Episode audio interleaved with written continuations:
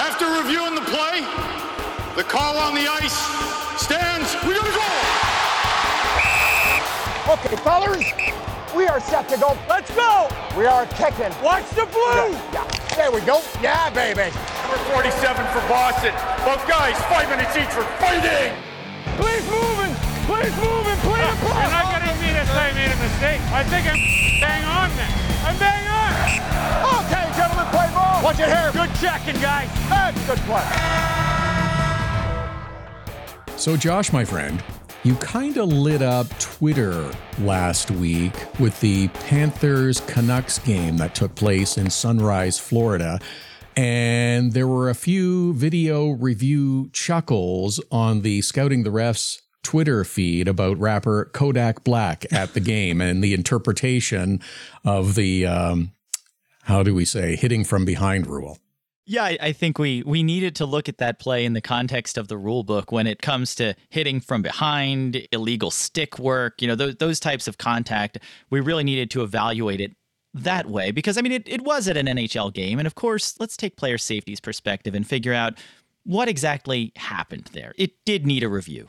It was reviewed over and over and over again with some very literal interpretations of the rule, I would say.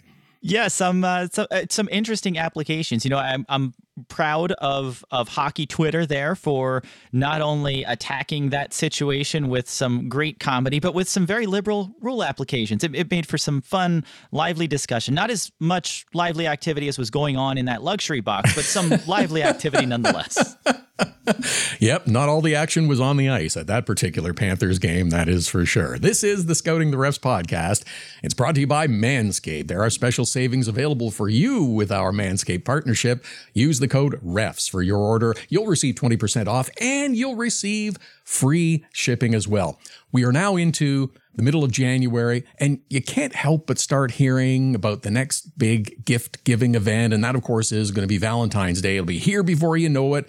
Whether you think it's a real made up thing or not, it's a, it's a big deal for many, and you do not want to mess it up.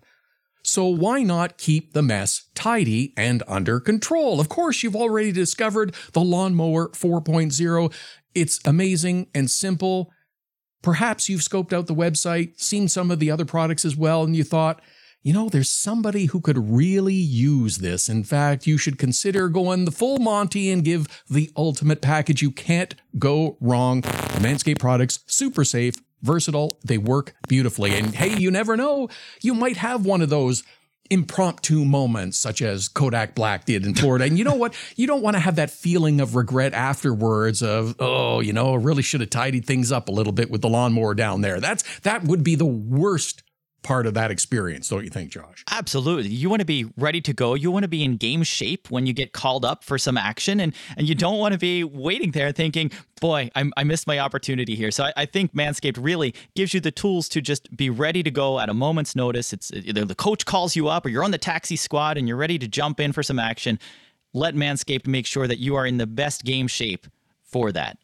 The full Manscaped product line makes great gifts for Valentine's Day. Please make sure that you're following us on our social media channels as well for great Twitter commentary. Josh had at Scouting the Refs on Twitter and Instagram, at Todd Lewis Sports for being on Twitter and Instagram as well. And don't forget, go to manscaped.com, use the code REFS, and get 20% off and free delivery. On this week's episode, who gets credit for the goal? The rare double review how many guys are we supposed to have on the ice? Maybe we'll revisit the Kodak moment again in Florida and headbutts. And I do want to talk about the C word. Are you intrigued? I'm I'm very. I'm I'm not sure which word that is, but I'd, I'd like to know more. The word will be consistency, and we will get to that a little bit later on. Okay, uh, suspension of the week. It uh, seems like we have one of these just about every week. Ross Johnston of the New York Islanders, his check made significant contact to the head of New Jersey's AJ Greer. You know, when I first looked at this, the first couple of angles, I wasn't really sure about the ruling, but then there was another angle that kind of looks straight up the boards toward the hit, and you see there was significant head contact. Johnston sits for three, and that's pretty much in line with how DOP operates. Yep, I think so. I think it was the right call, the right situation. It's it's a dangerous hit, and that one angle right up the glass really showed the impact there. I was surprised that we didn't see a call on the ice. I know every situation's different and it depends on perspective, but this is one of those times where I, I don't want officials to call the game differently. And I know the NHL doesn't want them to do that either, but we've got review in place. We've got a penalty review when you call a major penalty, and you can either confirm that major penalty or you can downgrade it to a minor. And I think this is one of those situations that I, I wish they could review other than when they call the major, because I think if they had a second look at this one, they may have come up and really hit that major penalty on the ice there, which it, it looked like was deserved. But again, can't fault the officials calling the game in real time with positioning, sight lines, and everything else. But I, I think a second review on the ice, I, I, I, wouldn't be against that in situations where, hey, you know what, maybe this should have been a major. But since they didn't call it, they don't get to take that second look. Is the thinking perhaps that we want our referees to punish severely and they can always take a step back? So always call the major, and is, I guess is what I'm saying. And then you can take a step back because it was clear this is at the minimum, this is a penalty. But if you call the major always, then you can always take the step back if needed. I, I think it could be an approach, and I think it's it's one way to start letting replay creep in. But it's something that, from what I understand, the NHL has not wanted the officials to run the game via replay. And that means situations mm-hmm. like this, if you're not, call it like you see it. Pretend there's no replay. If, you, if you're not sure it's a major and you would call this as a minor or you would say there's no call, that's your call don't call and officiate via replay. And same thing for offsides. If you're a linesman and you're not sure, you need to make that call. You need to call what you see on the ice, not say, "Hey, I'm not sure, let's catch it in replay." And that's something that I've heard that the the league is sticking to is that they don't want the officials to officiate via replay. They want to call it as they see it on the ice. And, and sometimes you'll get it right, sometimes you'll get it wrong, but to not rely on replay to get it right every time. We also had a couple of kicked in goals over the last week, and I'm wondering if this opens the door for a larger discussion because we seem to have these on a fairly regular basis as well. And you reminded me just before we started that there is a Western League that has allowed kicked goals for some time, and it seems to be moving along without too much difficulty. Yeah, it doesn't seem to be any issue there. We haven't seen players uh, aggressively kicking to the point where they're endangering their opponents or even their teammates. So the WHL's rule is that kicked in goals are allowed provided the kick takes place outside of the goal crease. And it's it's not how the NHL rule is currently written. A kicked goal is not allowed, but I I should say Todd, they've expanded what is allowed in the National Hockey League. There's still that criteria for a distinct kicking motion, but deflecting or even directing the puck with your skate, including intentionally turning your skate to position it so that the puck goes in, that's all legal now. It's just that distinct kicking motion that the dub allows and the NHL does not. No windup is allowed in the NHL. It, it's the windup and follow through that seem to be the red flags from the NHL standpoint. When they're looking at whether the puck was propelled, you know, was it the momentum of the puck hitting the skate and it just carried in?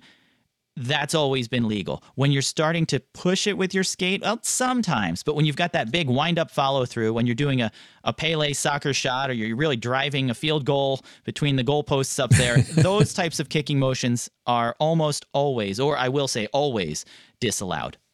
The Scouting the Refs podcast is brought to you by Manscaped. Special savings available for you at manscaped.com by using the code REFS for your order. You receive 20% off and you get free shipping. So we had a bit of a weird one that I wanted to look into as well. Last weekend, the Caps pulled the goaltender for an extra attacker on a delayed penalty in their game versus Minnesota. Carl Hagelin circled out from the corner, set a pass out to the blue line that went right between the two defenders, down the ice and into the Caps net. Marcus Foligno got credit for the goal and it made it 2-1 Caps. Washington actually wound up losing the game in the shootout too. So what got me thinking about this is I was hearing a couple of broadcasters on another broadcast the next night talk about the play and who gets credit for the goal. And one speculated that, oh, isn't it the player closest to the shooter who gets credit for the goal? It's and not. And I, I don't believe that's correct. You are correct, Todd. It's not. It's not who's closest to the shooter. It's it's the player who last touched the puck. So we've got that under Rule 78.4. If you've got a defending player who puts the puck into their own net, the guy who last touched the puck from the attacking side will get credit for the goal. And it's just credit for the goal. There's no assist being given. So that's the only way it works. It's not the closest man. It, that would be an interesting take on it. I, think in in most situations, we know when there's guys close to the puck or or if they're around the crease, sometimes it's hard to tell who might have scored the goal. But no, when you've got a guy putting the puck in his own net, it's whoever touched it last. And sometimes that's that tends to be the goalie as well. So had that rule been different, we would have been shorted quite a few goalie goals over the years. Yes, and so I guess Hagelin was both a plus one and a minus one on that play. Is that what you're saying? uh, yeah, you, I'm sorry, Carl. You get the minus for this one. It's a, yeah. it's it's a really painful one to get to, especially right. in a one goal loss. As we move on, the Montreal Canadiens' dismal season continues. It's been memorable for all the wrong reasons. First, during a game uh, against the Bruins. As is often the case between the Habs and the Bruins, emotions get a little hot. They did in this game during one of the many scrums. Montreal defenseman Chris Wideman became frustrated with Boston forward Erik Haula, grabs him, and just like the 1980s new wave song by John Otway and Wild Willie Barrett, Wideman gave him headbutts. Wow. that is a song, by the way. I looked it up. One sideways headbutt, but it actually caught him, and I thought, oh, that's not good. He got two for roughing, he got two for unsportsmanlike conduct, and I think was very quickly also suspended by the Department of Player Safety for one more game. It, I, is this appropriate? Could it have been more? Should it have been more? I, I think it could have. It's it's definitely a situation that's covered in the rule book. I was glad to see that we did have a one game suspension. I know it wasn't a significant play. There wasn't a lot of danger to it. It was a relatively mild headbutt as far as headbutts go. However, it's, it's the kind of action that we don't want to see in the NHL. So, one game suspension at a minimum, I think, seems appropriate. There was no hockey value, there was nothing good that was coming out of this. The on ice officials, though, I think did a, a, bit of a favor to Wideman there by going with the roughing call instead of the headbutt. Now, whether whether they weren't sure if it was intentional, whether they saw just the players jostling and weren't entirely clear on the motivation, headbutting should result in a double minor penalty if you attempt and a major penalty with a game misconduct if you make contact. So you're looking at a guy getting tossed for the game for connecting on a headbutt. It, it upgrades to a match if they're injured. So in this situation, we would be looking at Wideman getting tossed for the game. Didn't happen here, just a roughing minor, which I know the, the degree, the severity was not significant. But still, if you want to call it by the book, intentional contact with the head, and, and that's where I think the officials may have been unclear on whether or not it was intentional, hence the roughing call, and not the major in a game for the headbutt. Just as an aside here, I uh, finally Hockey Night in Canada got around to discussing that there is a signal for the referees for fighting, and Wes McCauley has been brilliant. He, among others, have been brilliant in using it for some time now. Is there a signal for headbutts for the referee? Actually, there is not, which is a shame, Todd, because we've got so many signals in the rule book. We've got we've got signs for everything else, it seems, and uh, headbutting would be a particularly entertaining one if there were. well, this is what I'm thinking. We're trying to get more personality into the game. This is not something that's going to come up very often, but I'm I'm all in for the referee signaling this one. I, I would love to see. I'd actually love to see some suggestions on what the signal should be for a headbutt. I think we need to fire up some video requests on Twitter and, and have folks give us their, their best headbutt signal. What what should the signal be? And then we'll get it on to Wes because if anybody's going to try it out in a game, it's McCauley. That John Otway and Wild Willie Barrett song is going to be making a comeback, I'm thinking, on this one. I got to check it out. Things did not get better for Montreal the next night in Chicago. The Canadiens and Hawks played 60 minutes. They were tied at two. Halfway through the overtime, the Hawks scored to seemingly claim the victory, but not so fast. A few things to digest. As Chicago's Philipp Kurashev is shooting the puck into the net, Montreal's Mike Hoffman is pushing slash defending and shoves Kurashev into goaltender Samuel Montembeault, knocks the net off its pegs before the puck goes in. So the Situation Room has to review, and they decided that the goal does count because the puck went in before the net came dislodged. Is that correct? That is correct. And and thanks for breaking it down that way, Todd. When we have situations that are this complex, you really need to break down the order of operations. And the first thing was did the puck legally enter the net? So that was is the net off? Is is it propelled in legally? Was it kicked? Was it pushed with a stick? That's a league initiated review. That would have happened whether it was in overtime, whether it was any other point in the game. The first thing the league does is check to see if it was a legal goal. So, based on the position of the goalpost, based on what caused the net to come displaced, they felt that it, it was a legal goal and it was a situation where the defending player was responsible for displacing the net. So, puck was already in motion, crossed between the normal position of the goalposts would result in a goal. The double indemnity part of this, if you will, is there was also a question as to whether or not the play was offside. So after we had the puck entered the net legally review, we had the double review for the offside. I don't recall seeing this before. No, and it, and it was crazy, right? Because the first review actually resulted in an awarded goal. So now we're we've got an awarded goal that we're reviewing to see if the play was offside prior to it being awarded. And to me, the offside review was the trickier part of this situation. You know, it, it seemed pretty clear what happened on the contact in the crease, but looking at the play as they entered the zone, it was a tough one because we had Kurashev entering and crossing the blue line ahead of the puck. So, of course, fans are losing their mind. This is one of those situations where you can precede the puck into the attacking zone, provided you have possession and control prior to entering the zone. Where the problem was, or where the challenge was for the NHL Situation Room, is that that pass arrived on Kurashev's stick almost instantaneously with when he crossed the blue line. So it was a it was a real close call here, very very tight situation. And I think one thing that's worth noting, Todd, is is possession and control are big points of consternation for fans. Possession is when you've touched the puck, so we're not going to challenge that part.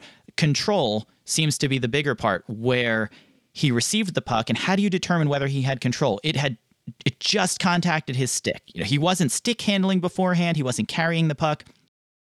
In these situations, the league and I haven't spoken to the situation room about how they break it down, but based on context from similar decisions in the past, they look at where the puck goes next.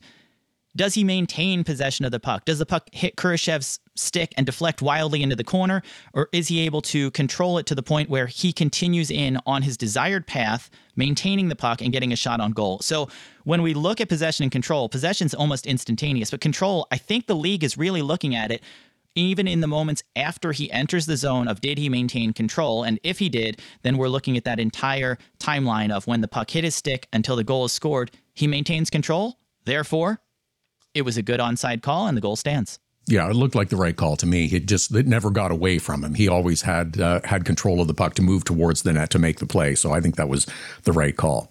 You have a terrific piece on the scoutingtherefs.com website to illustrate sometimes how it's very difficult for officials to count to three. I'm joking, of course, but the the Avalanche and the Predators are playing in overtime, so they're playing three on three. Well, sort of, kinda. Seems there was some difficulty and confusion about whether or not there were too many men on the ice. Colorado actually had a too many men on the ice penalty earlier in the game on a line change as Mikko Rantanen was skating the puck up the ice. The Avs are changing, and Dean Morton whistled the play for too many men. Um, first of all, explain how this rule is enforced. Is it looked at differently during overtime, or was there just confusion between white and yellow jerseys? I'm not really sure how this one played out. I know, I know fans were frustrated because you see all the Nashville Predators players that are on the ice at the time the whistle sounds, and it, it looks like Nashville clearly has too many men, but what the end result was is is that they didn't. They were changing legally. So the way the rule works, and it's the same in regulation as it is in overtime, that you've got guys coming on, you've got guys coming off you've got a five foot grace period in and out of the bench. So as guys are within five feet of the bench, the other player can come on. The only issues that you have are when one of those players who's coming on, going off, interferes with the play. So if they're getting the puck, if they're blocking a defender, if they're taking part in the play while they're performing the line change, that often results in a too many men penalty. And and some teams try to take advantage of that, right? They dump the puck right at the opposing bench during a line change and just hope it pinballs off a couple guys or somebody reflexively puts a stick down to play it and you can sometimes take advantage of that. So you've got that five foot window there. And the only time the five foot window really doesn't apply is when you're using it for a positional advantage. So if you have a guy jump on at one end of the bench and jump off at the other end of the bench. He's basically been replaced by a guy who traveled 20 feet down the ice. So that that is taking advantage of the rule, and that can actually result in a penalty as well. So it, it's the same rule, but there's there's those nuances there. It's not always cut and dry. Uh, it's going to depend on the play and how close you are to the bench, and I think that's what came into play here, Todd. Okay, that does clear it up a little bit in understanding because you're right. There is a time where you can have more than the designated number of players or skaters out on the ice, and it's not considered a penalty. All right. And the tr- the tricky thing with this one, we had we had the linesman right up on the board, so he had a good look, maybe too close to the play. But it wasn't until Dave Jackson, and, and thanks to Dave at ESPN for working so hard to track down some of the other angles, he did provide a clip of a very slow line change by Nathan MacKinnon, where he still had one skate on the ice as Rantanen's coming on and playing the puck, and you really you could see the four guys out there and the fact that the guy who's going off is being replaced by somebody who's already playing the puck that may have been what Morton saw it may have taken him a second to get his arm up but when you look at the play from that other angle which it's a shame we didn't see sooner it does provide a little more clarity to what happened on the play Yeah, it's great that they have these referee analysts on some networks, isn't it? I really find it helpful. okay, I want. I told you I want to ask about uh, the c word consistency, and here's what I mean. Earlier this year, Rod Brind'Amour, Carolina Hurricanes, got 525 grand for demonstrative actions behind the bench when a call went against them. I didn't think it was a big deal, but the league did. Recently, Rangers head coach Gerard Gallant had a definitely a very animated disagreement with a referee over a lineup issue, slapped the paper away, no fine. Apparently, though, according to Elliotte Friedman, Gallant was warned by the league. Last week, Dallas head coach Rick Bowness did a little fancy chopping with a hockey stick at the end of the game after a couple of penalty calls didn't go in the Stars' favor. It was quietly announced that Bowness also forfeited $25,000. So, yes, my question is consistency. Brind'Amour doesn't make a big fuss, it appears to me, gets a fine. Gallant does. Slapping the paper out of the referee's hand, I think, is a big deal. Bowness also got the 25 grand fine. I don't understand this. Well, I, I think Bowness earned his. I, I I'm not going to challenge oh, yeah. the league's decision there. He got he got full value for that 25k. I know he was frustrated with the penalty calls and how things went, especially late in the game. So I, I get where he's coming from, and you know I think he earned that. I thought Gallant did as well. I, I thought you know his his tirade with the officials and and how I don't want to say aggressive, but you know how outspoken he was, slapping the the paper out of the hand. I, I thought for sure that that would be considered unsportsmanlike or disrespectful towards the officials and would have resulted in a fine.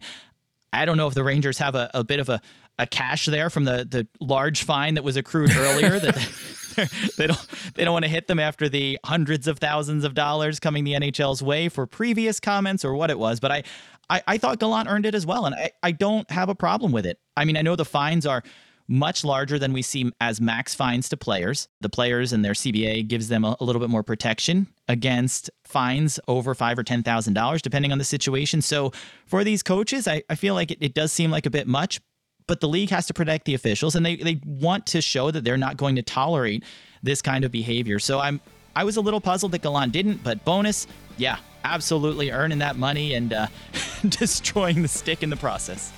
Well, I guess when it comes to coaches, calls on the ice, or even Kodak Black, things are not always as they appear. The Scouting the Refs podcast is brought to you by Manscaped. Get 20% off and free shipping with code REFS at manscaped.com. That's 20% off with free shipping at manscaped.com. Use code REFS, that's R E F S. Unlock your confidence and always use the right tools for the job with Manscaped.